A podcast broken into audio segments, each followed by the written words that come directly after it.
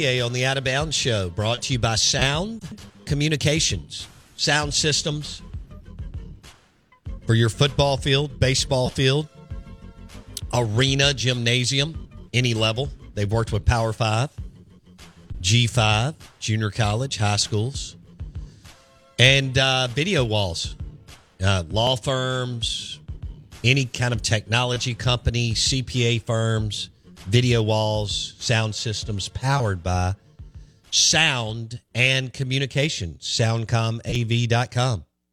We welcome in our friend Mike Detillier, WWL Radio TV New Orleans. Mike D joins us on the Farm Bureau Insurance guest line. Okay, Mike, if they go after a unicorn and and the unicorns say no at Texas A&M, like Urban Meyer and Chris Petersen and so on, uh, who do you think? And Dan Lanning, I think, emphatically took himself um, off the table. He likes being at Oregon. Phil Knight's worth forty four billion. Uh, who do you think could be in the top two or three for Ross Bjork?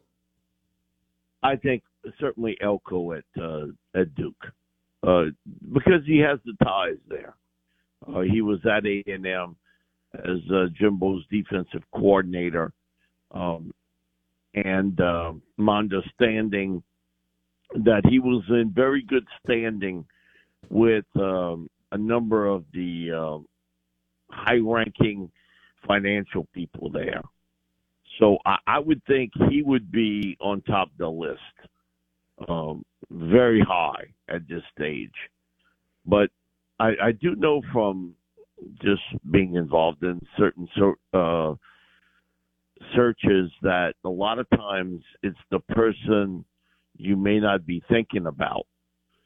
And money is not going to be an object here at all. Uh, they they have an unlimited amount of money that they can go after a coach. So I think just off the surface, um, Elko from Duke would be real high on the list but I wouldn't necessarily scratch other people off. And don't take what coaches say to the media at face value. uh, I hate to break it to everybody, but coaches do lie. Okay? And they sometimes don't tell you the full truth about certain things. But uh, I think this search will be very quick, very fast, and they'll have somebody in place um, for at the end of the year. Okay, let me throw out a couple of names. Um, Mike Norvell, Jeff Brohm. I'd be, I'd be, surprised with Norvell if he would leave Florida State to go to A and M. Okay, Jeff Brohm at Louisville, Lane Kiffin. I'd be a little bit surprised with Lane. It's not where I think eventually he will end up. Um, Jeff Brohm is an interesting name. Um, and um, because of his background, because of his success, I think certainly there it's it's going to have to be a connect the dots with somebody there. And just remember, years ago, the connect the dots with Jimbo really was uh, Scott Woodward, who was at A and M at that time and the money people bought into it to bring in uh, Jimbo. Uh, at this moment, I think what you're seeing in college football more and more is that schools are not being run by necessarily the president, heads of department, athletic directors. They're being run by financial people who are willing to give up a lot of their money and in exchange, I have a say on what goes on. And at A and M, it's um, I think obvious who's running the show there. The people with really deep pockets that are willing to spend whatever it takes to bring in who they think is the best candidate. Hmm. So you like Elk right, outside of Elko, who would you what are the names? Who would be right behind him? Well, I, I would get that caller, Urban Meyer. I, I want him to tell me no. Uh, it's uh, Scott Woodward has said this numerous times. Uh, Remember Sam Jankovich, who was at Miami, uh, all had a similar type comment of that. I want him to tell me no. Okay, if you think that they're the best candidate, uh, tell me no. And you know, Scott has always brought up about sometimes the obvious names are the people that tell you no quickly. It's sometimes the the guy out of the blue. Brian Kelly here at LSU was not an obvious name. Look how many people's names were brought up, and it was not Brian in the conversation early on at LSU. It was not. It was Jimbo. It was Mel Tucker, who was the, uh, I think, the choice of the president of LSU at that time. I think he, he was the, he was the president's choice. Uh, we heard Lincoln Riley. Um, you know, so you know Matt Rhule, and then all of a sudden at the end, who comes rolling in?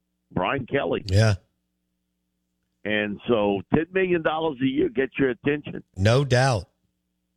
It does get your attention. Coaching in the SEC, um, A and M because of the tremendous amount of financial resources they have, and the ability to use that not only to get a coach, but uh, involved with players and NIL deals, transfer deals. Uh, it's going to attract a major league type individual that we are not speaking of today. Mm-hmm. I'm just telling you, uh, money. People can say, "Oh well, money don't change my life." yeah, right.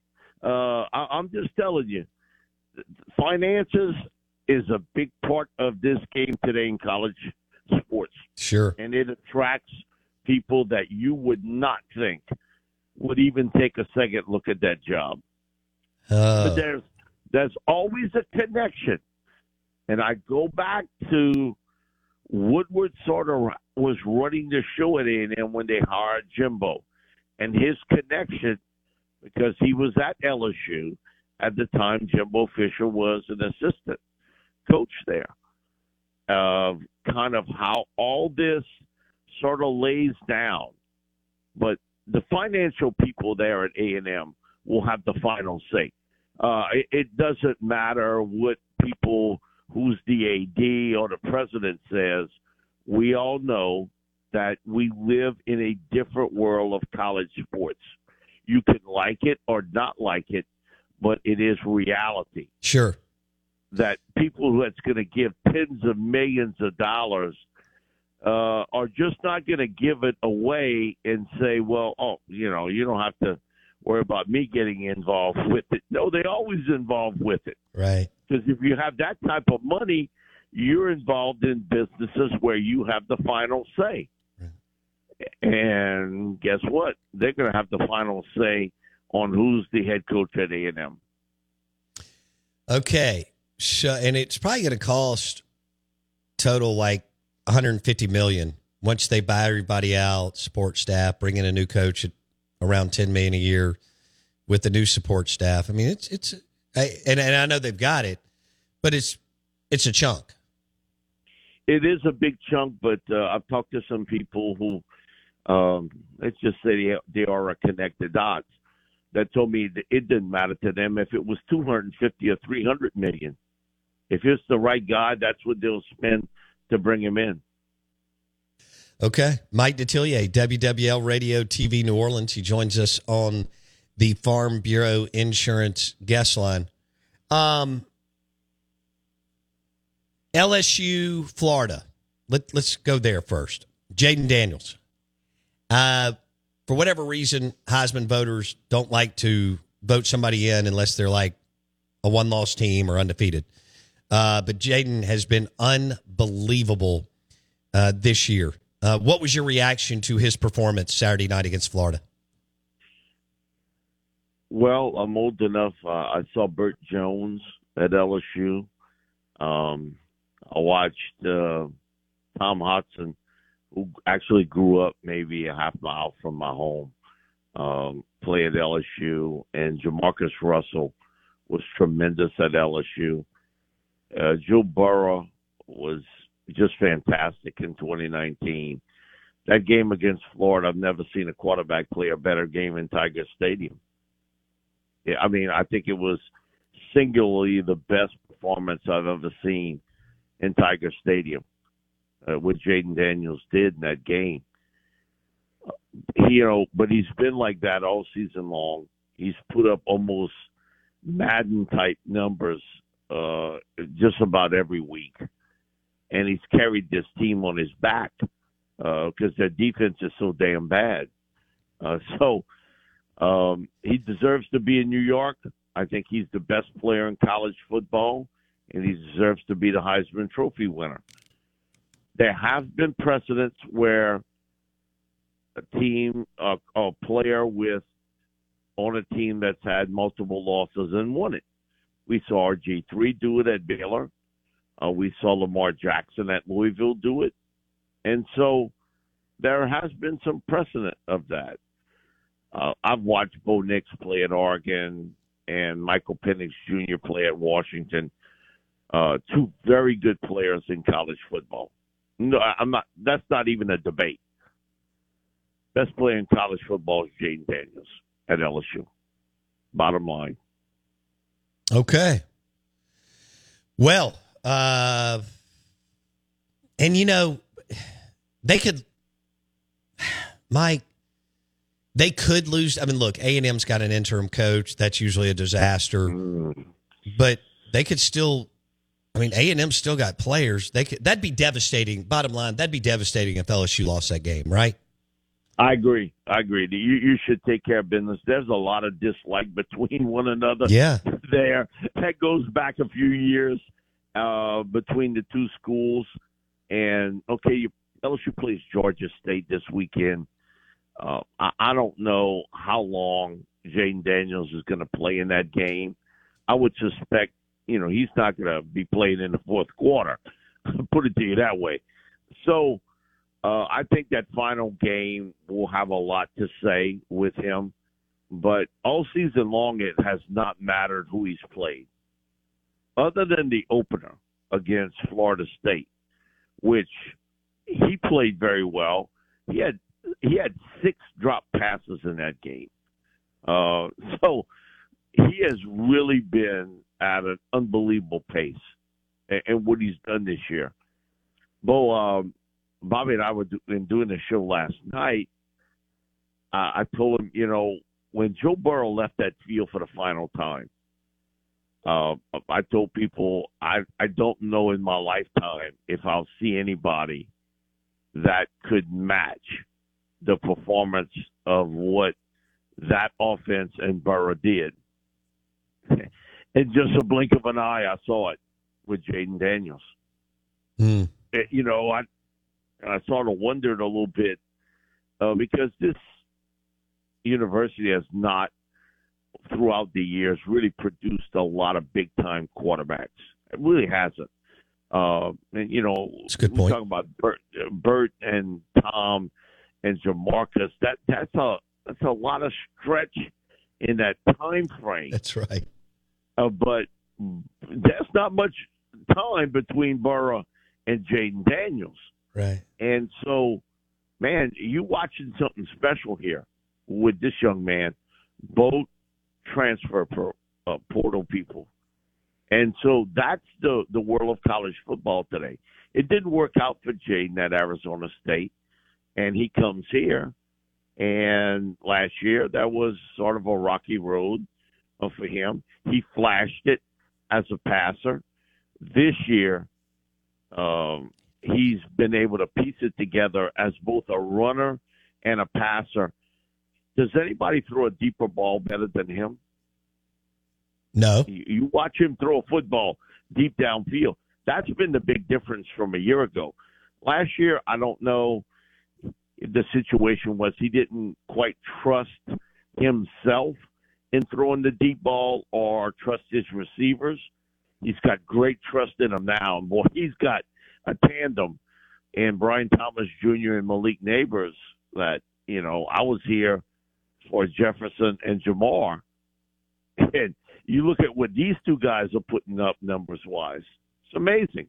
Uh, it's like mirror image, despite the fact Joe Burrow and Jayden Daniels are two different type players out on the field, but the numbers are just staggering. Uh, what Daniels has been able to do this year. Um, so the only thing is, Joe had a better defense around him. Yes, he did. Man, this defense here, and LSU Dave Aranda is absolutely terrible. Excellent as a defensive coordinator too. Um, he may not get it done at Baylor as a head coach, but that dude can flat out um, run a defense. He is Mike Detillier, WWL Radio TV New Orleans. He joins us on the Farm Bureau Insurance guest line. Mike D always weighing in on LSU Saints, but national stuff too. Mike, uh, one of our listeners picked up earlier that you said, I don't think that's where Lane ends up. So if you, and it, it, it could be three years from now, what, where do you see Lane ascending to at some point, possibly? My thought has always been that it's going to be one of two things with Lane either return to the NFL, or because that didn't work out too well uh, the first time with the Raiders. And I get it, man. It was a disaster there. And you were dealing with a genius that had gotten older in Al Davis. You, you were having to put up with him, and, and that's sometimes. Um, and I wouldn't say that about a lot of people that they were genius like, but I think Al was. But as he's as he got older, um, he wasn't quite as sharp as he was certainly younger in his life. Uh, a return to the NFL, I think, is certainly something for an owner with a lot of money possible. The other part is when Nick Saban leaves Alabama, you gotta you better be able to find someone that's not going to be meek to walk into that place and fill those moccasins. Uh, wouldn't Lane feel like he's the guy? and his success at Ole Miss tells it all. Uh, it's incredible. He's had a great run. How how good he's been at Ole Miss, and so if I'm Alabama, and over the next couple of years, and who knows with Nick, I I don't think Nick's going to have this that much longer. Uh, I, I could see him coach another couple of years, but let's say he coaches two more years at Alabama or another year at Alabama, whatever, uh, you're going to have to bring in someone who really sort of fights everything outside the perimeter of of the reality of taking over for the greatest college football coach ever and feels as though they're that good I think Lane would fit that bill because you you better bring in somebody whose ego is pretty healthy and has a track record of winning. True. Uh, because man, that is a lot of pressure put on you.